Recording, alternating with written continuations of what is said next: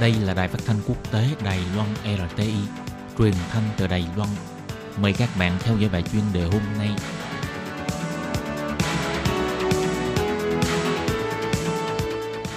Thúy Anh xin kính chào quý vị và các bạn. Chào mừng các bạn cùng đến với bài chuyên đề ngày hôm nay. Chuyên đề hôm nay có chủ đề là Phòng thí nghiệm áp bức đầu tiên của Trung Quốc, chuyên gia e ngại Tây Tạng sẽ bị thế giới quên lãng. Và sau đây mời các bạn cùng lắng nghe nội dung chi tiết của bài chuyên đề ngày hôm nay.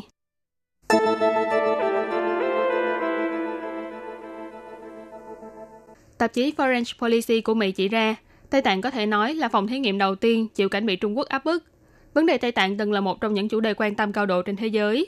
Cái tên Tây Tạng xuất hiện khắp nơi trên các mặt báo. Nhiều người nổi tiếng cũng lên tiếng kêu gọi ủng hộ cho vùng đất này. Để cho những khổ nạn mà người dân Tây Tạng đang phải chịu đựng từ sự thống trị của chính quyền ngoại lai được thế giới quan tâm chú ý đến. Tuy nhiên hiện tại Tây Tạng không còn là tiêu điểm quan tâm của truyền thông và đại đa số người nữa. Và tình trạng áp bức của Tây Tạng vẫn không hề dừng lại mà còn có dấu hiệu nghiêm trọng hơn.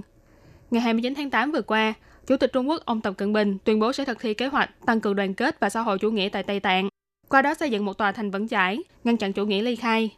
Do bất mãn với những áp bức suốt mấy mươi năm, năm 2008, Tây Tạng xuất hiện phong trào phản đối. Chính quyền Trung Quốc lập tức đưa ra những biện pháp đàn áp mạnh tay, bắt bớ người dân biểu tình. Thế nhưng những hành động trấn áp ngay lập tức này vẫn chưa đủ.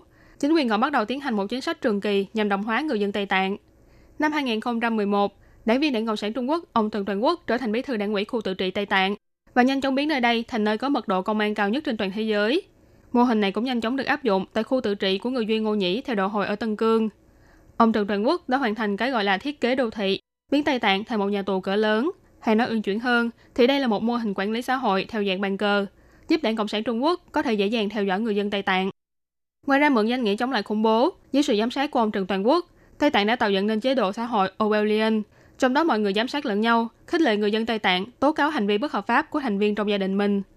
Năm 2016, ông Trần Trần Quốc chuyển công tác sang làm bí thư đảng ủy của khu tự trị Tân Cương và đương nhiên cũng đã mang theo cả những biện pháp mà ông đã thực hiện tại Tây Tạng sang Tân Cương. Từ mùa hè năm 2019 đến nay, cuộc biểu tình phản đối đạo luật dẫn độ tại Hồng Kông đã thu hút ánh mắt của toàn thế giới. Mọi người dần quên đi Tây Tạng. Và nhân cơ hội này, chính quyền Trung Quốc đã thực hiện chính sách ác liệt hơn tại Tây Tạng. Tháng 1 năm 2020, Trung Quốc đã ký kết thỏa thuận dẫn độ với Nepal. Đây là một thỏa thuận gây rất nhiều tranh cãi, bởi nó sẽ khiến cho những người tị nạn Tây Tạng bị đưa về Trung Quốc ngay khi vừa đến Nepal và đối mặt với mức án hình sự hà khắc. Ngoài ra, Đảng Cộng sản Trung Quốc còn thông qua luật xây dựng đoàn kết dân tộc tại khu tự trị Tây Tạng, mục tiêu là nhằm hán hóa Tây Tạng.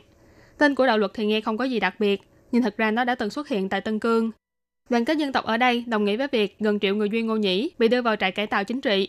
Họ bị buộc phải từ bỏ đầu hồi, tuyên thệ yêu chủ nghĩa cộng sản, hoặc trẻ em của người Duy Ngô Nhĩ bị buộc phải rời xa cha mẹ, hay có người bị buộc phải từ bỏ thân phận người Duy Ngô Nhĩ. Tháng 6 năm nay, chính quyền Trung Quốc đã ra lệnh tháo dỡ cờ cầu nguyện lung ta ở Tây Tạng. Các Phật tử cũng bị kiểm soát nghiêm ngặt hơn bởi các quan chức do Trung Cộng phái đến. Có vẻ như họ toàn lực phá hoại tín ngưỡng của người Tây Tạng và Duy Ngô Nhĩ để nhấn mạnh cái gọi là tăng cường đoàn kết dân tộc. Ngoài tiêu diệt tôn giáo tín ngưỡng, Đảng Cộng sản Trung Quốc còn nhận định rằng tiếng Tạng chính là lò bồi dưỡng chủ nghĩa ly khai, cho nên ngôn ngữ cũng dần bị hán hóa. Và việc này không chỉ xảy ra với người Tây Tạng hay người Duy Ngô Nhĩ, mà từ đầu tháng 9 năm nay, các trường tiểu học và trung học tại Nội Mông cũng bị buộc phải đổi sang sử dụng tiếng Hán làm ngôn ngữ chủ yếu trong việc giảng dạy thay cho tiếng Mông Cổ. Tạp chí Foreign Policy dự đoán, trong vài tháng sắp tới, có lẽ xã hội quốc tế sẽ lại lần nữa quan tâm đến vấn đề ở Tây Tạng. Ví dụ như một số thành viên phụ trách trong Liên Hiệp Quốc đã yêu cầu Trung Quốc phải cung cấp thông tin về ban thiền lạc ma thứ 11, người đã mất tích một cách bí ẩn chỉ 3 ngày sau khi được chỉ định là ban thiền lạc ma thứ 11 vào năm 1995. Ngoài ra, Quốc hội Mỹ cũng sắp sửa thông qua đạo luật ủng hộ và chính sách đối với Tây Tạng năm 2019 phiên bản mới. Đạo luật này đã được sự ủng hộ áp đảo của nghị sĩ hai đảng trong hai viện Mỹ và đang chờ sự thông qua của Ủy ban Ngoại giao tại Thượng viện Hoa Kỳ. Đạo luật mới này cho phép Mỹ giữ lập trường vững mạnh hơn trong việc ủng hộ bảo vệ môi trường tại cao nguyên Tây Tạng và tự do tín ngưỡng tại khu vực này. Hồi tháng 6 năm nay, tờ AP đã tiết lộ Trung Quốc đang đẩy nhanh tốc độ ép buộc người Duy Ngô Nhĩ triệt sản. Chính sách này thật ra đã từng được chính quyền Trung Quốc áp dụng tại Tây Tạng ở hơn mấy mươi năm trước. Tìm hiểu và nghiên cứu về sự áp bức mà người dân Tây Tạng phải chịu trong quá khứ và hiện tại sẽ giúp ích cho vận mệnh tương lai của người Duy Ngô Nhĩ và Hồng Kông. Có chuyên gia bày tỏ, so với bất kỳ thời điểm nào trong quá khứ, hiện tại, truyền thông và các chính sách ngoại giao càng nên quan tâm chú ý hơn đến Tây Tạng.